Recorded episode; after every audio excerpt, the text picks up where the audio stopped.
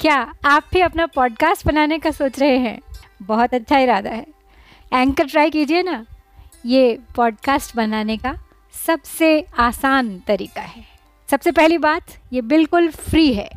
दूसरी बात, इसमें इतने सारे टूल्स हैं, जिससे आप अपने फ़ोन और कंप्यूटर पर रिकॉर्ड और एडिट कर सकते हैं। और तीसरी बात, आप अपने पॉडकास्ट को डिस्ट्रीब्यूट भी कर सकते हैं, जिससे इसे स्पॉटिफाई और दूसरे प्लेटफॉर्म्स पर सुना जा सके। तो देर किस बात की? डाउनलोड कीजिए ये फ्री एंकर ऐप या विज़िट कीजिए एंकर डॉट एफ़ एम आज ही बनाइए अपना पॉडकास्ट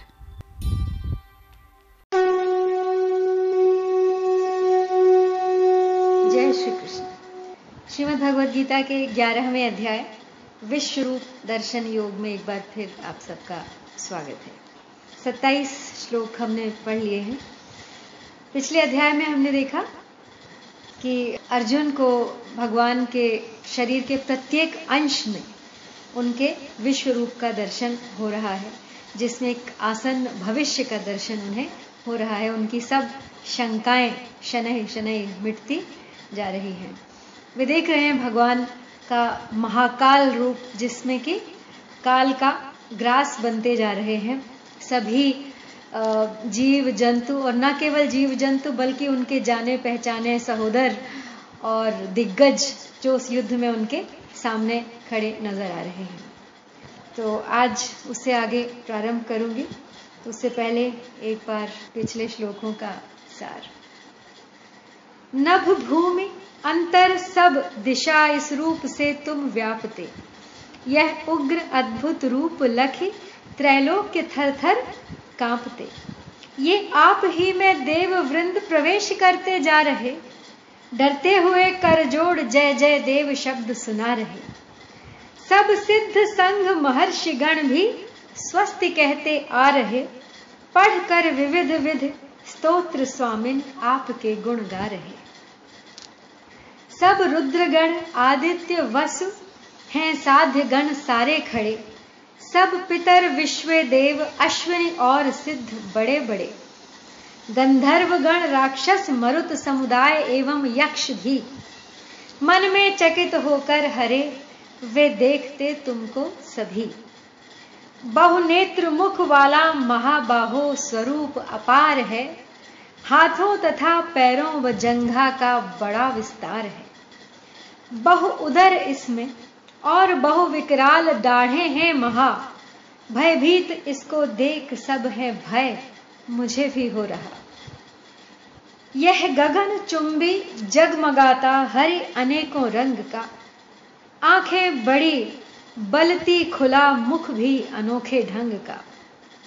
यह देख ऐसा रूप में मन में हरे घबरा रहा। नहीं धैर्य धर पाता न भगवन शांति भी मैं पा रहा। दाढ़े भयंकर देख पड़ता मुख महाविकराल है। मानो धधकती यह प्रलय पावक प्रचंड विशाल है। सुख है न ऐसे देख, मुख भूला दिशाएँ भी सभी। देवेश, जग आधार हे भगवान, करो करुणा अभी। धृतराष्ट्र सुत सब साथ उनके ये नृपति समुदाय भी श्री भीष्म द्रोणाचार्य कर्ण प्रधान अपने भट्ट सभी। विकराल दाढ़ों युत भयानक आपके मुख में हरे। अति वेग से सब दौड़ते जाते धड़ाधड़ हैं भरे। ये दिख रहे कुछ दांत में लटके हुए रणशूर हैं। इस डाढ़ में पिस कर अभी जिनके हुए शिर चूर है। तो ये सब करुणापूर्ण दृश्य देखने के बाद अर्जुन प्रभु से ये विनती करना चाहते हैं कि हे प्रभु, अब प्रसन्न हो जाइए। आपका यह विकराल रूप देख के मेरा मन भी थर थर काँप रहा है, अशांत हो रहा है। तो आज उससे आगे अट्ठाईसवां श्लोक है। यथा नदीनाम बहवो अम्बुवेगा, समुद्रम एव अभिमुखा द्रवन्ति। तथा तवामि नरलोकवीरा विशन्ति वक्त्राण्यभिविज्वलन् ज्वलंते यानी जैसे नदियों के बहुत से जल के प्रवाह स्वाभाविक ही समुद्र के सम्मुख दौड़ते हैं, ऐसे ही संसार के महान शूरवीर आपके सब तरफ़ से दैदीप्यमान मुखों में प्रवेश कर रहे हैं। तो मूल में जल मात्र समुद्र का है। वहीं जल बादलों के द्वारा वर्षा रूप में पृथ्वी पर बरसकर झरने, नाले आदि को लेकर नदियों का रूप धारण कर लेता है। और उन नदियों के जितने वेग हैं, प्रवाह हैं, वे सभी स्वाभाविक ही समुद्र की तरफ़ ही अंततः दौड़ते हैं। जहाँ से उपजे हैं, वहीं लीन हो जाने के लिए आतुर रहते हैं। कारण कि जल का उद्गम स्थान समुद्र ही है वे सभी जल प्रवाह समुद्र में जाकर अपने नाम और रूप को छोड़कर, अर्थात गंगा, यमुना, सरस्वती आदि नामों को और प्रवाह के रूप को छोड़कर समुद्र रूप ही हो जाते हैं। तो फिर वे जल प्रवाह समुद्र के सिवाय अपना कोई अलग स्वतंत्र अस्तित्व नहीं रखते। एक बार जब मिल जाते हैं तो कहाँ गंगा, कहाँ यमुना, कुछ भेद नहीं रहता। वास्तव में उनका स्वतंत्र अस्तित्व पहले भी नहीं था। केवल नदियों के प्रवाह के रूप में होने के कारण वे अलग अलग प्रतीत होते थे। तो नदियों की तरह मात्र जीव नित्य सुख की अभिलाषा को लेकर परमात्मा के सम्मुख ही दौड़ते हैं, परंतु भूल से असत, नाशवान शरीर के साथ संबंध मान लेने से वे सांसारिक संग्रह और संयोग जन्य सुख में लग जाते हैं तथा अपना अलग अस्तित्व मानने लगते हैं। तो थोड़ी देर के लिए हम सब भी गंगा यमुना की तरह अपने अपने नामों के साथ, अपने अपने क्रिया कर्म करते हुए बहते चले जाते हैं, लेकिन अंत समय में हमें उसी परम परमात्मा में लीन होना होता है। तो उन जीवों में वे ही वास्तविक शूरवीर हैं जो सांसारिक संग्रह और सुख भोगों में न लगकर या लगे हुए भी हैं तो उसे न मानकर जिसके लिए शरीर मिला है, उस परमात्म प्राप्ति के मार्ग में ही तत्परता से लगे रहे। ऐसे युद्ध में आए हुए भीष्म, द्रोण आदि नरलोक वीर आपके प्रकाशमय ज्ञान स्वरूप मुखों में प्रविष्ट हो रहे हैं और सामने दिखाई देने वाले लोगों में परमात्म प्राप्ति चाहने वाले लोग विलक्षण हैं और बहुत थोड़े हैं। अतः उनके लिए परोक्ष वाचक अमी पद यहाँ पे दिया गया है। तो कुछ लोग तो सीधे ग्रास सीधे मुख में जा रहे हैं, कुछ पिस रहे हैं, दब रहे हैं। तो ये उनके कर्मों का फल है। तो जो राज्य और प्रशंसा के लोभ से युद्ध में आए हैं और जो सांसारिक संग्रह और भोगों की प्राप्ति में लगे हुए हैं, ऐसे पुरुषों का विराट रूप में पतंगों के दृष्टांत से प्रवेश करने का वर्णन अर्जुन आगे के श्लोक में करते हैं। यथा प्रदीप्तम ज्वलनम पतंगा विशंति नाशाय समृद्ध वेगा तथैव नाशाय विशन्ति लोकाः। तवापि वक्त्राणि समृद्ध वेगा यानी जैसे पतंगे मोहवश अपना नाश करने के लिए बड़े वेग से दौड़ते हुए प्रज्वलित अग्नि में प्रविष्ट होते हैं। पतंगा, क्षमा, परवाना ऐसे ही ये सब लोग भी मोहवश अपना नाश करने के लिए बड़े वेग से दौड़ते हुए आपके मुखों में प्रविष्ट हो रहे हैं। जैसे हरी हरी घास में रहने वाला पतंगा चतुर्मास की अंधेरी रात में कहीं पर प्रज्वलित अग्नि देखते हैं तो उस पर मुग्ध होकर कि उन्हें बहुत सुंदर प्रकाश मिल गया है और उसकी तरफ़ बढ़ते चले जाते हैं। उससे उन्हें ये लगता है कि हमारा अंधेरा मिट जाएगा। लेकिन वे उसी प्रज्वलित अग्नि में स्वाहा हो जाते हैं। तो फिर उनकी लालसा फिर भी घटती नहीं, उस अग्नि की तरफ़ ही रहती है। तो यदि कोई पुरुष दया करके उस अग्नि को बुझा देता है तो वे पतंगे बड़े दुखी हो जाते हैं। तो भोग भोगने और संग्रह करने में ही तत्परता पूर्वक लगे रहना और मन में भोगों और संग्रह का ही चिंतन होते रहना, यह बढ़ा हुआ सांसारिक वेग है। ऐसे वेग वाले दुर्योधन आदि राजा लोग पतंगों की तरह बड़ी तेज़ी से काल चक्र रूप आपके मुख में प्रवेश करते जा रहे हैं, अर्थात अपने पतन की तरफ़ जा रहे हैं। चौरासी लाख योनियों और नरकों की तरफ़ जा रहे हैं। तात्पर्य यह हुआ कि प्रायः मनुष्य सांसारिक भोग, सुख, आराम, मान, आदर आदि को प्राप्त करके, करने के लिए दिन रात दौड़ता रहता है। उसे प्राप्त करने में उसका अपमान होता है, निंदा होती है, घाटा होता है, चिंता होती है, अंतकरण में जलन होती है और जिसके, जिस आयु के बल पर वे जी रहे हैं, वह आयु भी इसी चक्र चक्र में समाप्त हो जाती है। फिर भी वे नाशवान भोग और संग्रह की प्राप्ति के लिए भीतर से लालायित रहते हैं। तो परिशिष्ट भाव यहाँ पे यही है कि पिछले श्लोक में नदियों का और इस श्लोक में पतंगों का दृष्टांत दिया है। तो पतंगे तो मोहवश जाते हैं अपनी इच्छा से स्वयं अग्नि में और नदियाँ अपने आप को देने के लिए समुद्र में जाती हैं। अतः जो मनुष्य लेने की इच्छा रखते हैं, वे पतंगे के समान हैं और जो मनुष्य देने की इच्छा रखते हैं, वे उन नदियों के समान हैं जो समुद्र में लीन हो जाती हैं। तो लेने की भाव से अशुभ कर्म और देने की भाव से शुभ कर्म होते हैं। लेने की इच्छा वालों के लिए स्वर्ग है और देने की इच्छा वालों के लिए मोक्ष। तो कारण कि लेने का भाव बांधने वाला है और देने का भाव मुक्त करने वाला है। तो अब पिछले दो श्लोकों में दो दृष्टांतों से दोनों समुदायों का वर्णन करके अब संपूर्ण लोकों का ग्रसन करते हुए विश्व रूप भगवान के भयानक रूप का वर्णन किया गया है। लेल्ह्य से ग्रसमान समन्तालोका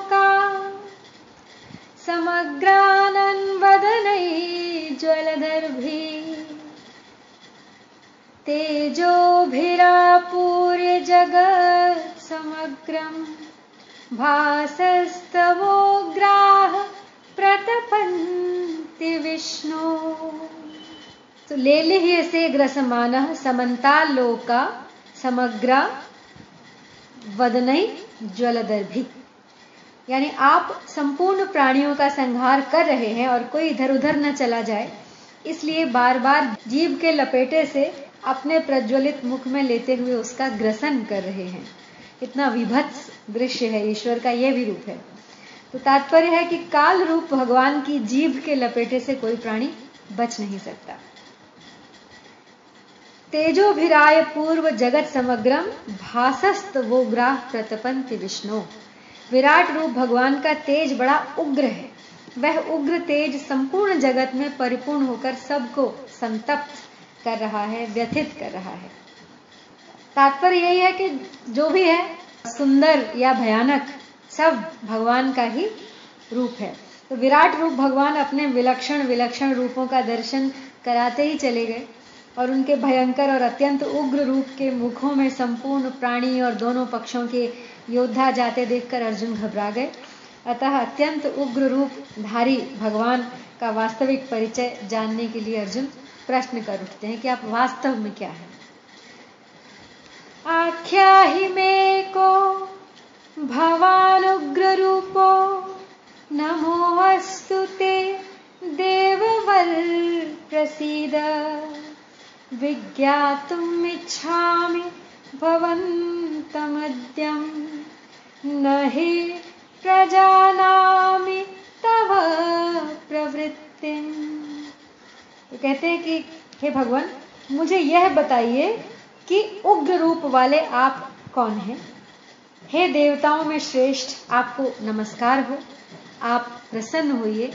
आदि रूप आपको मैं तत्व से जानना चाहता हूँ, क्योंकि मैं आपकी प्रवृत्ति को भली भांति जानता हूँ। आप देवरूप से भी दिख रहे हैं और उग्र रूप से भी दिख रहे हैं। तो वास्तव में ऐसे रूपों को धारण करने वाले आप कौन हैं? इन दोनों रूपों के पीछे कौन है? सो अत्यंत उग्र विराट रूप को देखकर भय के कारण अर्जुन नमस्कार के सिवाय और करते भी क्या? तो जब अर्जुन भगवान के ऐसे विराट रूप को समझने में सर्वथा असमर्थ हो गए, तब अंत में कहते हैं कि हे देवताओं में श्रेष्ठ आपको मेरा नमस्कार है। आप अपनी जीभ से सबको अपने मुखों में बार बार चाट रहे हैं, लपेटे में ले रहे हैं, ऐसे भयंकर बर्ताव को देखकर वे प्रार्थना करते हैं कि हे भगवान, आप प्रसन्न हो जाइए और अपना असली रूप मुझे दिखाइए। तो भगवान का पहला अवतार विराट संसार रूप में ही हुआ था, इसलिए अर्जुन कहते हैं कि आदि नारायण आपको मैं स्पष्ट रूप से नहीं जानता हूँ। मैं आपकी इस प्रवृत्ति को भी नहीं जानता हूँ कि आप यहाँ क्यों प्रकट हुए हैं और आपके मुखों में हमारे पक्ष के तथा विपक्ष के बहुत से योद्धा प्रविष्ट होते जा रहे हैं। अतः वास्तव में आप क्या करना चाहते हैं? तो तात्पर्य यह हुआ कि आप कौन हैं और क्या करना चाहते हैं, इस बात को मैं जानना चाहता हूँ और इसको अब आप ही स्पष्ट रूप से बताइए। तो अब यह एक प्रश्न होता है कि भगवान का पहला अवतार विराट, यानी संसार के रूप में हुआ। और अभी अर्जुन भगवान के किसी एक देश में विराट रूप देख रहे हैं। ये दोनों विराट रूप एक ही हैं या अलग अलग वास्तविक बात तो भगवान ही जाने, पर विचार करने से ऐसा प्रतीत होता है कि अर्जुन ने जो विराट रूप देखा था, उसी के अंतर्गत यह संसार रूपी विराट रूप भी था।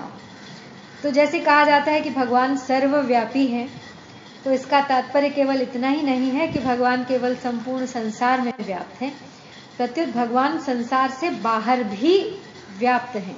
संसार तो भगवान के किसी एक अंश में है, तथा ऐसी अनंत सृष्टियाँ भगवान के किसी और अंश में हैं। ऐसे ही अर्जुन जिस विराट रूप को देख रहे हैं, उसमें यह संसार भी है और इसके सिवाय और भी बहुत कुछ है। तो भगवान के ऐश्वर्य रूप तो गुरु रूप को देखकर अर्जुन इतने घबरा जाते हैं कि अपने ही सखा श्री कृष्ण से पूछ बैठते हैं कि आप कौन हैं? तो अब भगवान इस प्रश्न का उत्तर अगले श्लोक में देते हैं। कालो अस्मि लोकाक्षय कृत प्रवृद्धो, लोकान समाहर्तुम प्रवृत्तः। ऋते अपि त्वां न भविष्यन्ति सर्वे, ये अवस्थिताः प्रयत् प्रत्यनीकेषु योधाः तो भगवान कहते हैं कि मैं संपूर्ण लोगों का नाश करने वाला बढ़ा हुआ काल और इस समय मैं लोगों का संहार करने के लिए आया हूँ। तुम्हारे प्रतिपक्ष जो योद्धा लोग खड़े हैं, सब तुम्हारे युद्ध किए बिना भी नहीं रहेंगे। तो भगवान का विश्व रूप विचार करने पर बहुत विलक्षण मालूम देता है, क्योंकि उसको देखने में अर्जुन की दिव्य दृष्टि भी पूरी तरह से काम नहीं कर रही है और वे बहुत कठिनाई से उसे देख पा रहे हैं। तो फिर वो जब प्रश्न कर बैठते हैं, कहते हैं कि मैं आपकी प्रवृत्ति को नहीं जान पा रहा हूँ। आप यहाँ क्यों आए हैं? क्या करने आए हैं? तो उसके उत्तर में भगवान कहते हैं कि मैं इस समय दोनों सेनाओं का संहार करने के लिए ही यहाँ आया हूँ। तुमने पहले यह कहा था कि मैं युद्ध नहीं करूँगा, ना योद्ध से ये। तो क्या तुम्हारे युद्ध किए बिना ये प्रतिपक्षी नहीं मरेंगे? अर्थात तुम्हारे युद्ध करने और न करने से कोई फ़र्क नहीं पड़ेगा, कारण कि मैं सबका संहार करने के लिए ही प्रवृत्त हुआ हूँ। यह बात तुमने विराट रूप में देख ली है। और तुम्हारे पक्ष की और विपक्ष की दोनों सेनाएँ मेरे भयंकर मुखों में प्रविष्ट हो रही हैं। तो यहाँ एक शंका होती है कि अर्जुन ने अपनी और कौरव पक्ष की सेना के सभी लोगों को भगवान के मुखों में जाकर नष्ट होते हुए देखा था। तो फिर भगवान ने यहाँ केवल प्रतिपक्ष की ही बात क्यों कही कि तुम्हारे युद्ध किए बिना भी वे प्रतिपक्षी नहीं रहेंगे? तो इसका समाधान है कि अगर अर्जुन युद्ध करते तो केवल प्रतिपक्षियों को ही मारते और युद्ध नहीं करते तो प्रतिपक्षियों को नहीं मारते। अतः भगवान कहते हैं कि तुम्हारे मारे बिना भी ये प्रतिपक्षी या तुम्हारे विरोधी नहीं बचेंगे, क्योंकि मैं काल रूप सबको खा जाऊँगा। इन सब का संहार तो होने वाला ही है। तुम केवल अपने युद्ध कर्तव्य का पालन करो। तो यहाँ एक शंका यह भी होती है कि भगवान अर्जुन से कहते हैं कि प्रतिपक्ष के योद्धा लोग तुम्हारे युद्ध किए बिना भी नहीं रहेंगे, फिर इस युद्ध में प्रतिपक्ष के अश्वत्थामा आदि योद्धा कैसे बच गए? तो इसका समाधान है कि जहाँ भगवान ने उन्हीं योद्धाओं को मारने की बात कही है, जिनको अर्जुन मार सकते हैं और जिनको अर्जुन आगे मारेंगे। अतः भगवान के कथन का तात्पर्य है कि जिन योद्धाओं को तुम मार सकते हो, वे सभी तुम्हारे मारे बिना ही मारे जाएँगे। जिनको तुम आगे मारोगे, वे मेरे द्वारा पहले से ही मारे हुए हैं। अब भगवान, ऐसी स्थिति में अर्जुन को क्या करना चाहिए? इसका उत्तर आगे के श्लोक में है। तस्मात् त्वम् उत्तिष्ठ यशो लभस्व जित्वा शत्रून् भुङ्गक्षस्व राज्यं समृद्धमा मयैवैते निहताः पूर्वमेव निमित्तमात्रं भव सव्यसाचिन। कहते कि इसलिए तुम युद्ध के लिए खड़े हो जाओ और यश को प्राप्त करो, शत्रुओं को जीतकर समृद्धि यानी धन धान्य से संपन्न राज्य को भोगो। ये सभी मेरे द्वारा पहले से ही मारे हुए हैं। हे सव्य साचिन, अर्थात दोनों हाथों से बाण चलाने वाले अर्जुन अर्जुन का एक और नाम है सव्य साची। तो दोनों हाथों से बाण चलाने वाले अर्जुन, तुम इनको मारने में केवल निमित्त मात्र हो, एक साधन हो। ये पहले से ही मरे हुए हैं या आगे जाके मेरे द्वारा मारे ही जाएँगे। तो हे अर्जुन जब तुमने यह देख ही लिया कि तुम्हारे मारे बिना भी ये प्रतिपक्षी बचेंगे नहीं तो तुम कमर कसकर युद्ध के लिए खड़े हो जाओ और मुफ़्त में ही यश को प्राप्त करो। तो इसका तात्पर्य है कि यह सब होनहार है, जो होकर ही रहेगा और इसको मैंने तुम्हें प्रत्यक्ष दिखा भी दिया है। अतः तुम युद्ध करो तो तुम्हें यश मुफ़्त में ही मिल जाएगा। और लोग भी कहेंगे कि अर्जुन ने विजय कर ली। यशो लभस्व कहने का अर्थ नहीं कि यश की प्राप्ति होने पर तुम फूल जाओ कि वाह, मैंने विजय प्राप्त कर ली। प्रत्युत तुम ऐसा समझो कि ये प्रतिपक्षी मेरे द्वारा मारे हुए ही मरेंगे, ऐसे ही यश भी जो होने वाला है वही होगा। तो अगर तुम यश को अपने पुरुषार्थ से प्राप्त कर, मानकर राज़ी हो जाओगे तो तुम फल में बंध जाओगे। तो तात्पर्य यह हुआ कि लाभ, हानि, यश, अपयश सब प्रभु के हाथ में है। यश को अपने कर्तव्य का या अपने पराक्रम का फल मत मानो। वो भी तुम्हें मिलना है, इसलिए मिलेगा। अतः मनुष्य इनके साथ अपना संबंध न जोड़े, क्योंकि ये सब होनहार हैं। निमित्त मात्र बनने का तात्पर्य यह नहीं कि नाम मात्र के लिए कर्म करो। प्रत्युत इसका तात्पर्य है कि अपनी पूरी की पूरी शक्ति लगाओ, पर अपने को कारण मत मानो, अर्थात अपने उद्योग में कमी भी मत रखो और अपने में अभिमान भी मत करो। भगवान ने जो कुछ बल, विद्या, योग्यता आदि दी है, वह सब लगाने के लिए दी है। तो परंतु अपना पूरा बल लगाकर हम उसको प्राप्त नहीं कर सकते। प्राप्ति तो उनकी कृपा से ही होगी। तो भगवान ने अपनी ओर से हमारे पर कृपा करने में कोई कमी नहीं रखी है। जैसे बछड़ा एक थन से ही दूध पीता है, पर भगवान ने गाय को चार थन दिए हैं। ऐसे ही भगवान चारों तरफ़ हम पर कृपा कर रहे हैं। हमें तो निमित्त मात्र बनना है। अर्जुन के सामने तो युद्ध था, इसलिए भगवान उनसे कहते हैं कि तुम निमित्त मात्र बनकर युद्ध करो, तुम्हारी विजय होगी। इसी तरह हमारे सामने संसार है। अतः हम भी निमित्त मात्र बनकर साधन करें तो संसार पर हमारी विजय होगी। लेकिन यदि हम निमित्त मात्र बनकर कार्य करें और हमारी विजय हो तो हमें इसका गर्व न हो, घमंड न हो। क्योंकि ये विजय भी हमारे उन्हीं कर्मों का फल है जो ईश्वर की ही देन है। आज यही समाप्त करती हूँ। इससे आगे तो जय श्री कृष्ण।